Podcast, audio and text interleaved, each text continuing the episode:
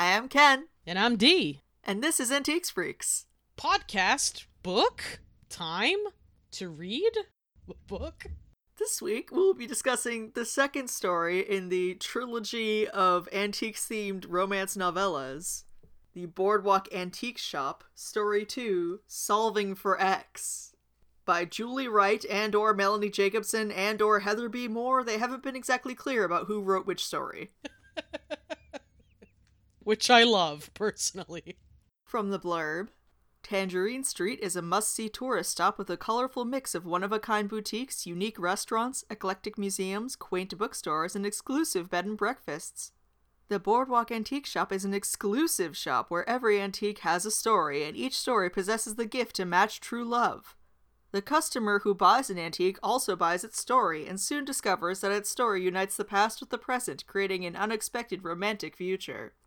As for solving for X in particular, Abby is only a little bit obsessed with antiques, okay, a lot. So when Holden, an out of town business executive, tries to purchase the tin soldiers that Abby's had her eye on, Abby refuses to back down.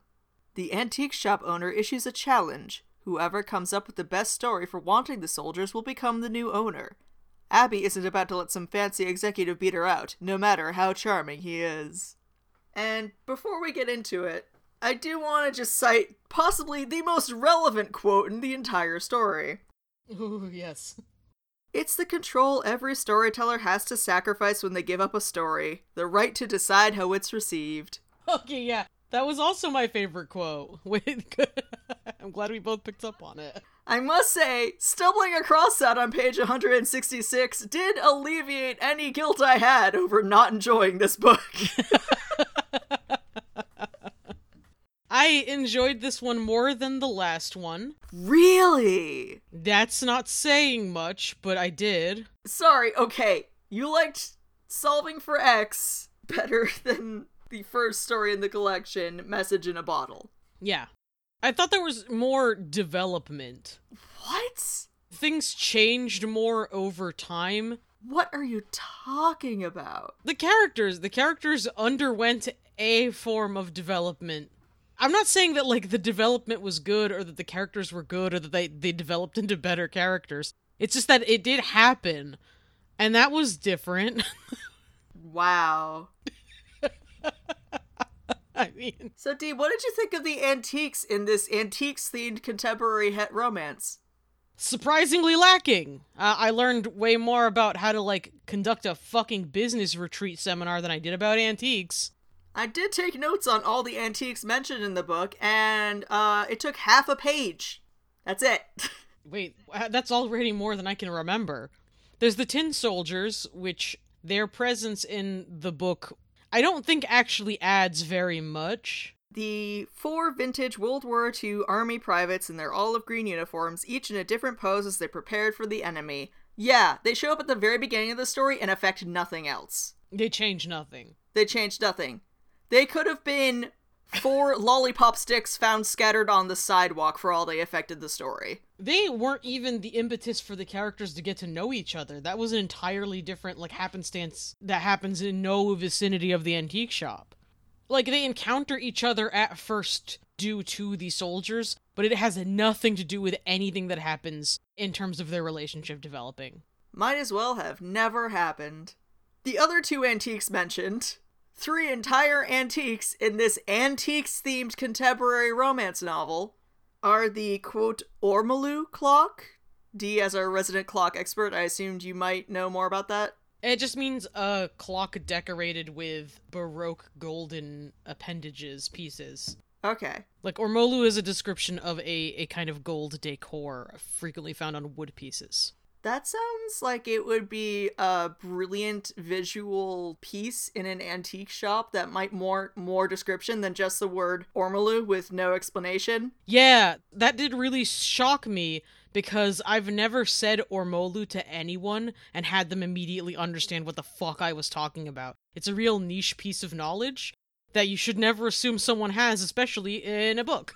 And the third antique is our protagonist's laptop bag, which we are informed was made from a repurposed quilt, but it was in an understated black and cream toile print. Actually, doesn't she have two bags that are made from quilts? That's just the only one we know is an antique.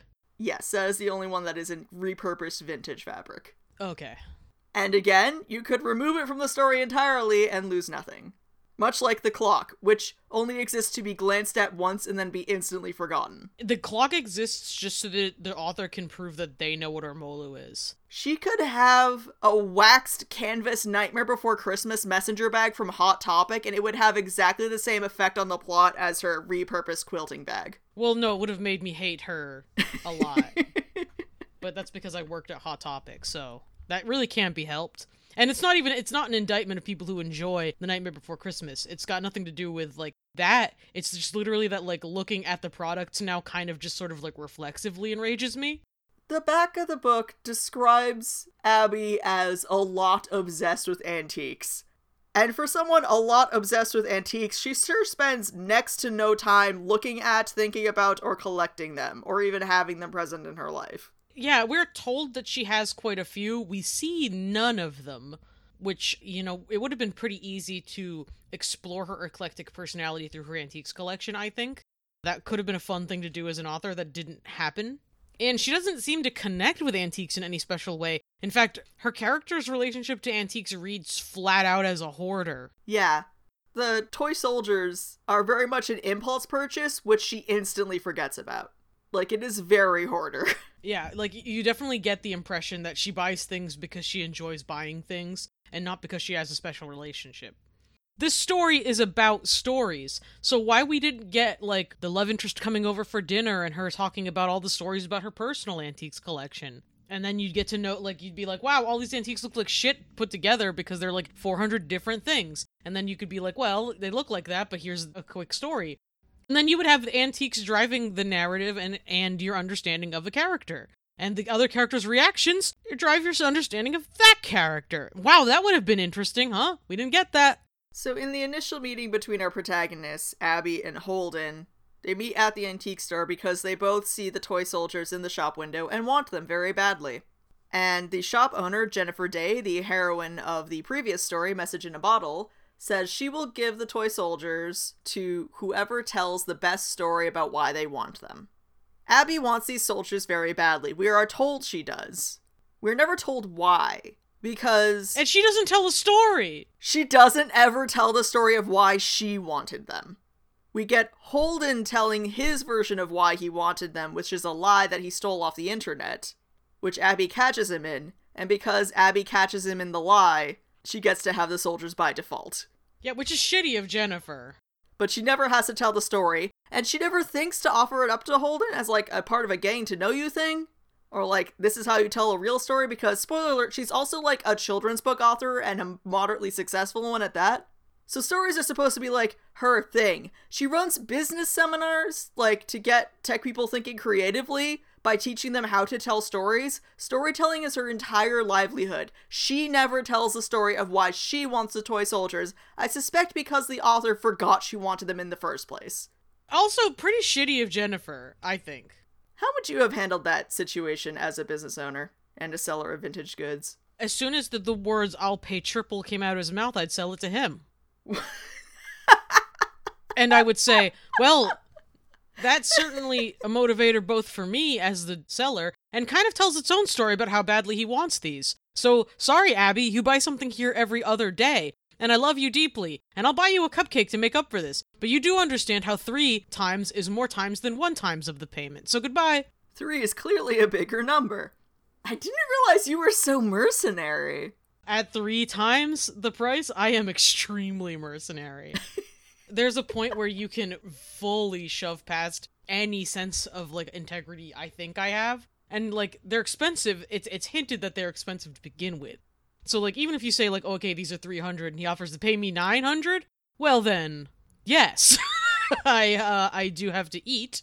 Would you feel differently if we had ever learned why Abby herself wanted the toy soldiers? Absolutely, yeah. If Abby had given any indication about why they were important to her, I would have felt much differently about it. As it stands, it really boiled down to how much money was someone willing to pay. And if I was spirited into Jennifer's body and some sort of demon was standing behind me and says, You have to do the fucking story grift, I would make Abby tell the story before I decided who won. Because Holden is 100% correct when it switches to his POV, and he clarifies that no one said it had to be a true or personal story. It just had to be a story. So it doesn't matter that he stole the story. It might matter, it might still be interesting to see her call him out for it and for everyone to realize that the story is not a personal or meaningful one, but it might still be better than whatever Abby's got to say, because as far as I know, she's got nothing to say. Absolutely nothing. Abby, absolutely nothing. Absolutely. oh, we do have fun. Oh my god, we're so quirky. Just like Abby. Yeah, the kind of quirky you even write a book. So quirky, she inspires me to walk into the sea and never raise my head above the waves again. Honestly, that's the quirkiest thing you could do. God. Okay, I felt like this book wanted to be a deconstruction of the manic pixie dream girl trope. Yes, I all right, and and full disclosure, that's what that is one of the parts I enjoyed about it. The central romance is between Abby, the quirky children's book author who supposedly enjoys antiques. We never see her actually enjoying them, but supposedly she does. And Holden, the uh, Silicon Valley tech executive who is forced to go on a creativity retreat by his boss, which Abby coincidentally happens to be running. And so the conflict between their personalities is he's, you know, very stodgy, buttoned up, work focused, efficiency focused, not really wanting to take time out to do anything that isn't work.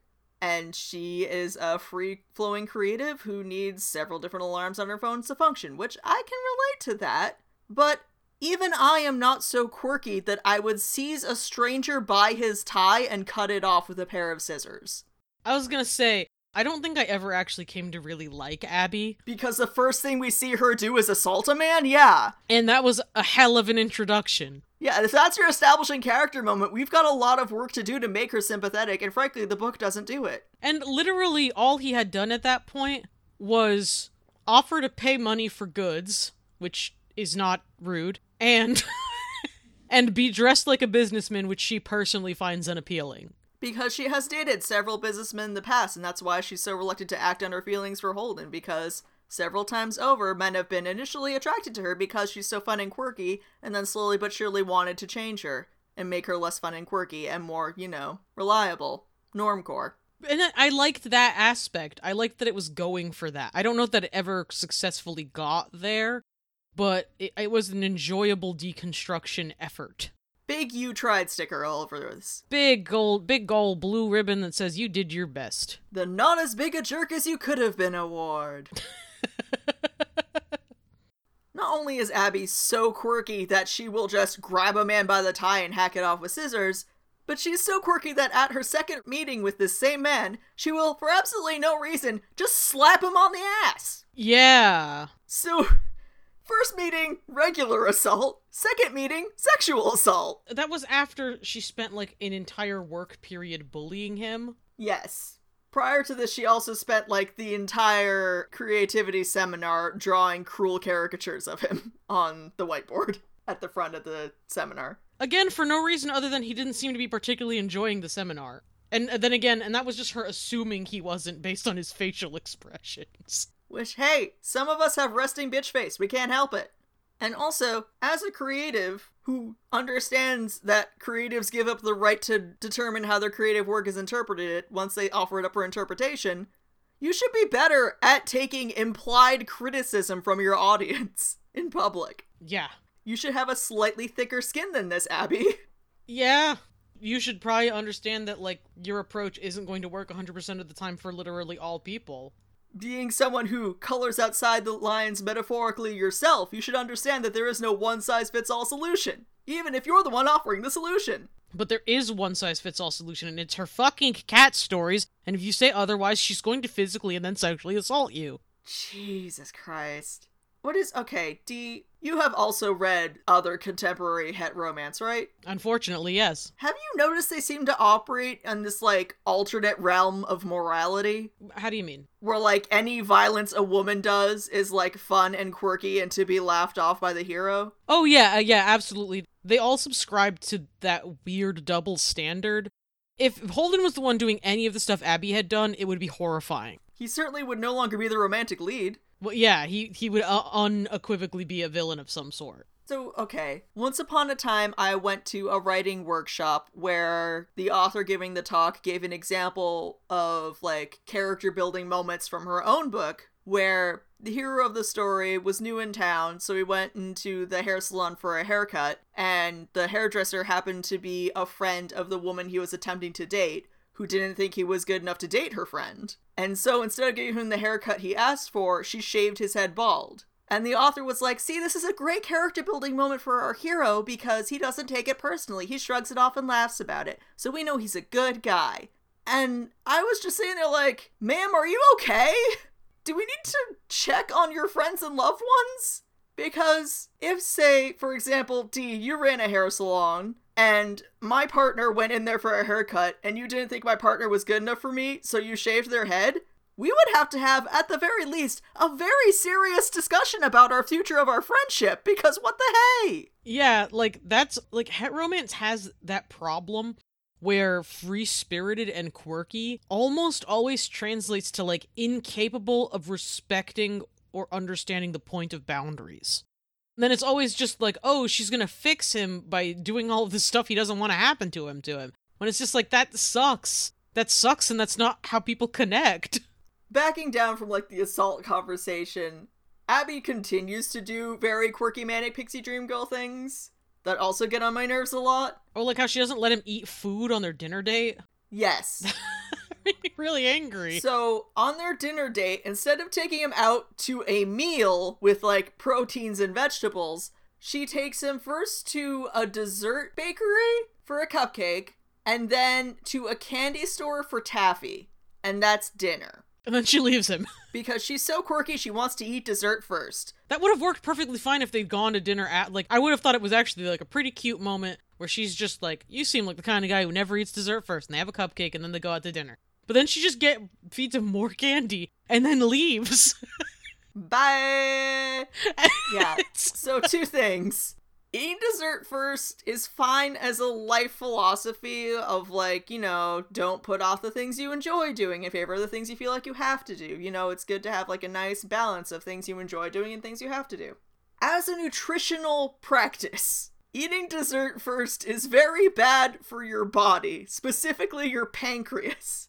Because your pancreas functions much better if it has to deal with the sugar in your bloodstream slowly. If, for example, you weigh it down with a bunch of proteins, which take a long time to digest, and then add the sugars. Because your body will digest the protein slowly, and that slow digestion will slow down the process of digesting the sugars, introducing them to your bloodstream more slowly, so your pancreas will not have to flood your body with so much insulin to combat it. You didn't think you were going to get a lecture on health today, but you are. So to promise someone dinner and then give them a cupcake and taffy is a little irresponsible, and if I can get dark for a second here, oh, it's no. a practice used by cults.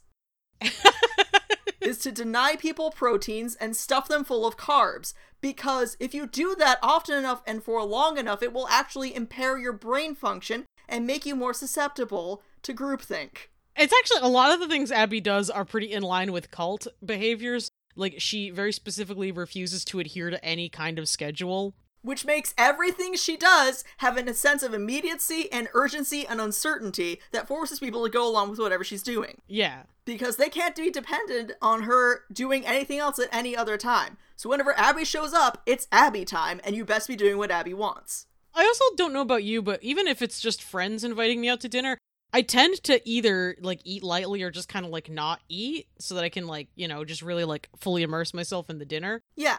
So to, to just be like, have some fucking jelly beans, I'm going, is pretty like harsh. She just met this man. She doesn't know if she, he's a type 2 diabetic or not. I guess he could have said, I'm a type 2 diabetic, Abby, and I would really like to have some carb free protein. Um, or, I'm hypoglycemic, Abby, and I'm already very hungry because you told me to get dinner with you instead of eating it on my own. Oh, you can't you can't tell her that because then she'll just be like, well, then the cupcakes are a good idea. Oh, boy. And again, this is an antiques themed story. This is the middle story in an antiques trilogy. You know what really grinds my goddamn gears? I almost fucking I forgot it was my Kindle for a second. I almost hurled it against a wall. Oh, see, that's why I got the paperback. Yeah, I know. I wish I had done that. Guilt free wall hurling. Yeah, I could have done it. Support local bookstores with bookshop.org. And your rage simultaneously. I did buy my Kindle copy from bookshop.org. There you go. Um, I was really, really beyond infuriated that all of this stuff about like she doesn't care about what people think, she's very independent, she's very like self-sufficient, was paired with all of the characters commenting on how she ha- seems to subsist on cupcakes but hasn't gained a pound. Oh, that old cliche. That really cranks it for me, you know? That really gets to the old goat. She's not like other girls. She doesn't have to watch what she eats all the time. It's so carefree dining with her. It makes me angry. If we might delve into petty bullshit for a moment, one thing that really ground my gears personally is that she's described as a blonde and also always wearing yellow. At one point, she wears a yellow hat. I don't know if anyone listening is blonde or knows any blondes. Never put a blonde in yellow. It's a terrible look. It will always clash. What are you doing? Stop it. Get help. I really thought they were just going to hang with the like pinks and pastels kind of thing, but they didn't. Pinks look great. Blues look great. Greens can look okay if they're jewel toned enough. Yellows? Absolutely not. What are you doing? Stop it. But Abby doesn't care about beauty standards or matching colors. That's why she's conventionally attractive and thin. She's a visual artist. She illustrates the children's books she writes and then draws through the creativity seminars she gives to Silicon Valley types. And yet she has no idea to not wear clothes that clash with her natural hair color. She's not like other girls. She's skinny. God. In terms of petty bullshit, my favorite petty bullshit was definitely the fucking gymnastics done to try to make a business mogul character that wasn't completely morally bankrupt. yes, he's developing a smartphone to rival Apple, but he wants to give it to children in low income neighborhoods. It's so it's so goddamn funny. You're watching the author do cartwheels to try to make capitalism like cutesy and palatable. Good luck.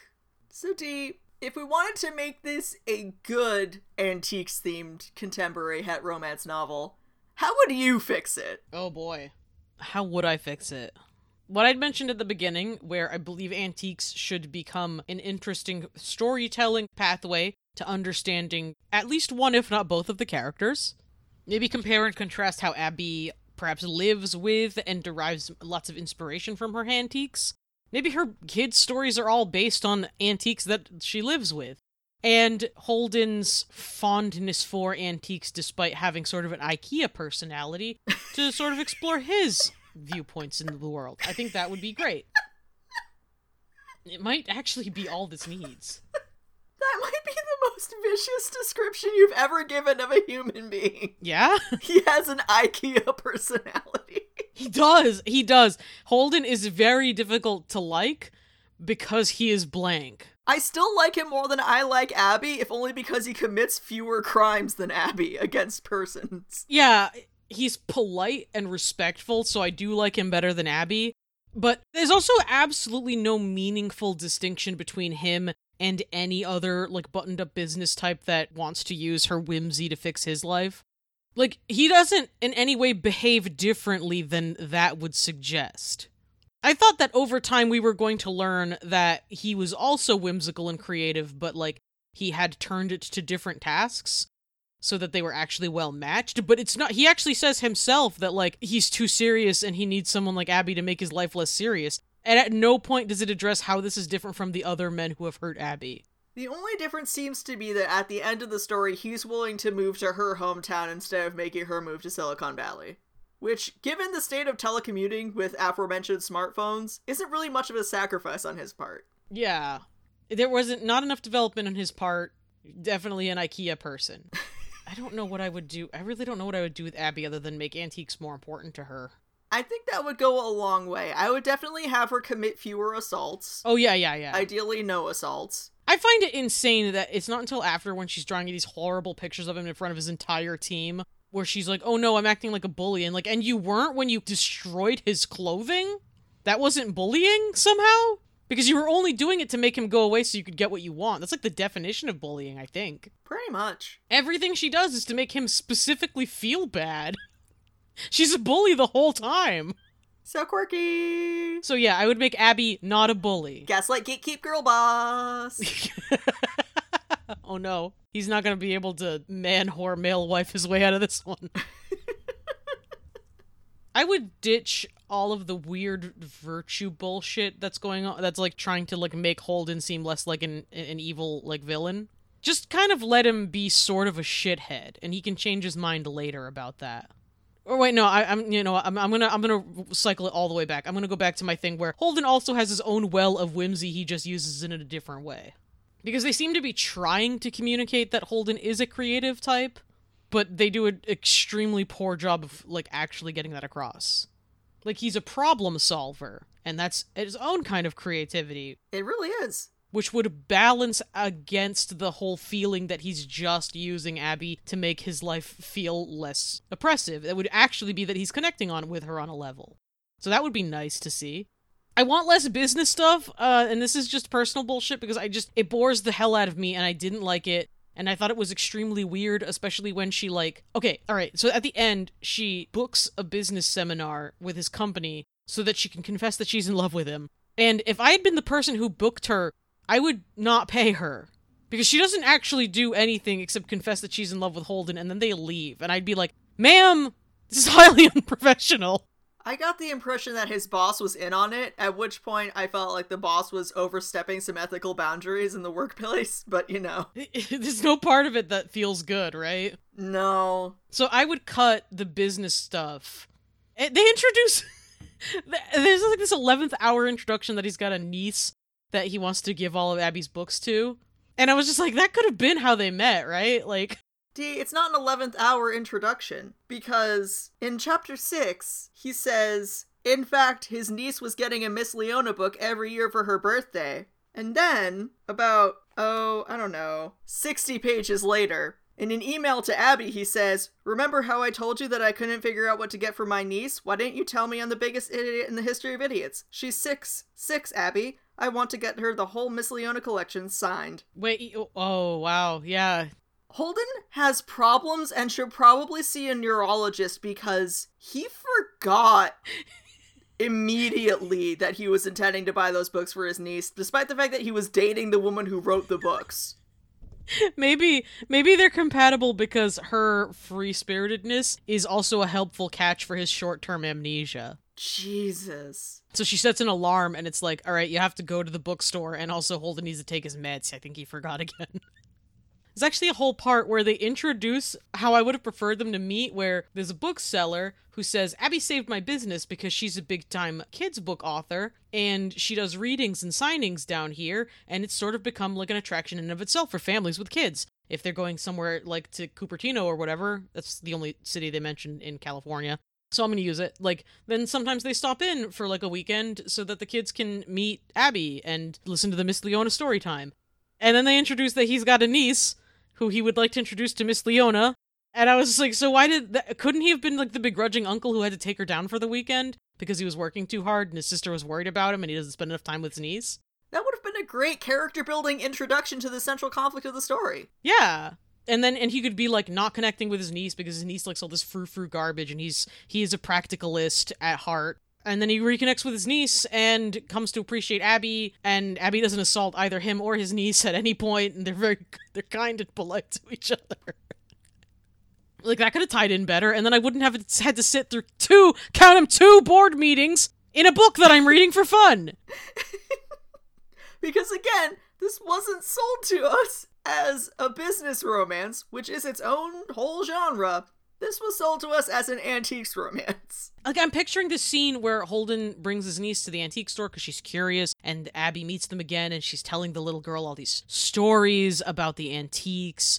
And Holden is like admiring her charisma and her fascination, her facility with stories. Uh, like I'm picturing that scene and how much like I would find that cute in a in a romance. But it wasn't in this one. And also because I would like the antiques to put, be put back into the book, please and thank you. Speaking of antiques in this book, there is one last quote I wanted to draw attention to, which is from Abby's point of view. She'd never collected antiques until Jennifer Day and her irresistible stories came along. So let's examine that for a second, because in our previous story, we met Jennifer Day. She is the inheritor of the Boardwalk Antique Shop from her aunt, Daisy Day, who ran it for years and years and years and years and made it a well established business for her niece to inherit. And Daisy's policy for acquiring things into the shop was that they had to have, frankly, unbelievable provenance. Every single antique in that shop has an index card with its full life history written out on it. Which means that the stories were in the antique shop before Jennifer even came near it. Abby has lived in this town for her entire adult life.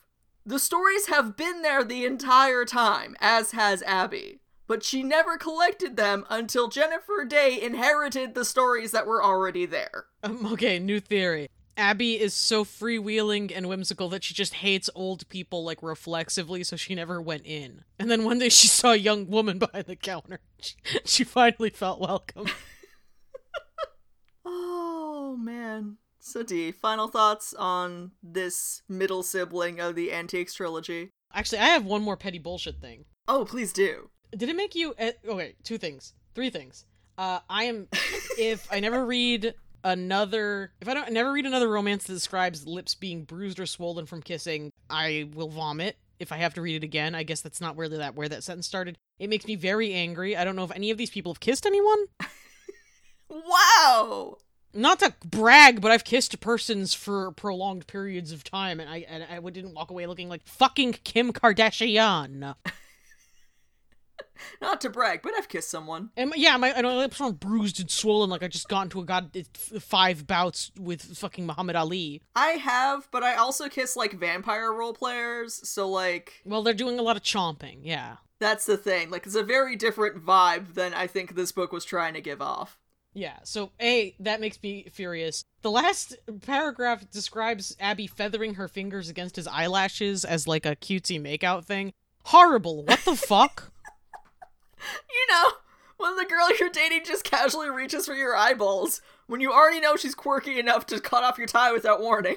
Don't touch my eyeballs for the love of God. Unlike the swollen lips thing, I have never seen this before, and I pray I never see it again. I did have a friend in college who would ask people if he could lick their eyeballs, but I'm pretty sure he was trying to be weird on purpose. That was very edgy on purpose, yeah. Yes. And my final petty bullshit giving any credence to the idea that Shakespeare didn't write the Shakespeare plays. Makes me very mad. It makes me extremely angry. Yep, there's no angle of that theory that isn't classist bullshit. Shakespeare wrote Shakespeare, suck it up. The only reason to bring up that theory is to soundly disprove it. That is it. That is all you are allowed to do. All you can say is, actually, that's a, an extremely stupid theory that has no legs in reality, and you shouldn't believe it. And that's the only thing I ever want to hear your character saying. It's the flat earth of the literary world, it is. And he says it to Abby out loud, and she doesn't say anything, and that's unrealistic for any author. Oh, also, Holden doesn't know what Chinese fusion is, which I find extremely strange. Especially for a guy living in California. Yeah, like, the fact that he is not aware what cuisine Chinese fusion is, it's just like, it does give credence to your theory that he has amnesia. Oh, man. So, Dee, are you looking forward to story number three? Not in the slightest. I am tentatively excited for it. I enjoyed the story less than even I thought I did because I I walked away and I was like, well, okay, well, stuff happened. I liked when they were emailing each other to get to know each other better, and, and then I walked away going, wait, I hated this. the The title of the next one is A Stitch in Time, so I'm actually hoping maybe it'll have more to do with antiques. It might because the blurb is as follows. When Kate learns that the antiques dealer Henry Lancaster has purchased the sewing machine left to her by her grandmother, Kate is determined to get it back. What she isn't counting on is that Henry has just as much claim as Kate, and it doesn't help that Henry is good looking and apparently single. Getting to know Henry becomes an unexpected surprise, sending her life into a sudden detour. Oh wait, is Henry the antiques dealer that was teaching Jennifer the ropes? He is. He's the antiques dealer who gave her two tickets to an Imagine Dragons concert. I really hope that that gets explained in this story, but I'm excited because I liked Henry, so I want to get to know him better. Yeah. And it does seem to be a little more antique centric than the story we just read. Yeah, his his whole job is antiques, so I'm actually really hoping, fingers crossed, antiques will show up in this one. I'm also really curious about how they're going to handle antiques sharks versus the actively mourning. Because it seems to me that this is the estate sale that was mentioned for a woman who'd recently passed away, and that this is actually Dee fallout from that. So I'm really curious to see how that's going to get viewed. We'll just have to find out, you and I. Dee and me. the and me. Until then, if you have an episode topic you'd like us to cover, you can email us antiquesfreakspodcast at gmail.com, post in our Facebook group Antiques Freaks Friends, or tag us on Tumblr, antiquesfreaks.tumblr.com. Do you tell them about the reviews? Oh, I'm sorry. I was thinking really hard about antiques. you know, like Abby never does. Uh, if you liked us dunking on the story that I lied and said that I liked, or you want to yell at me for lying to you, you can scroll on down to wherever you're listening to this and leave us a review. If you would like to purchase some vintage goods, you can check out our Etsy shop at etsy.com slash shop slash antiquesfreaks. I'm told we have more clowns on the way. I am going to meet you people at every turn. I'm going to have clowns. I actually I have a very special clown doll. I'm kind of in love with it. I think you are going to be too, and I'm excited for it to find its final home. Will you give this clown its forever home? Find, out. Etsy.com slash shop slash antiquesfreaks. If you would like to listen to deleted scenes or our special podcast bonus episode presentation of the Victorian Penny Dreadful Varney the Vampire or the Feast of Blood, you can check out our Patreon at patreon.com slash antiquesfreaks. Which I especially recommend if you liked listening to us review books. Special shout out to our current patrons for paying our hosting fees and filling our hearts with love. So much love. And thank you in particular for listening. That's right. You. Au revoir.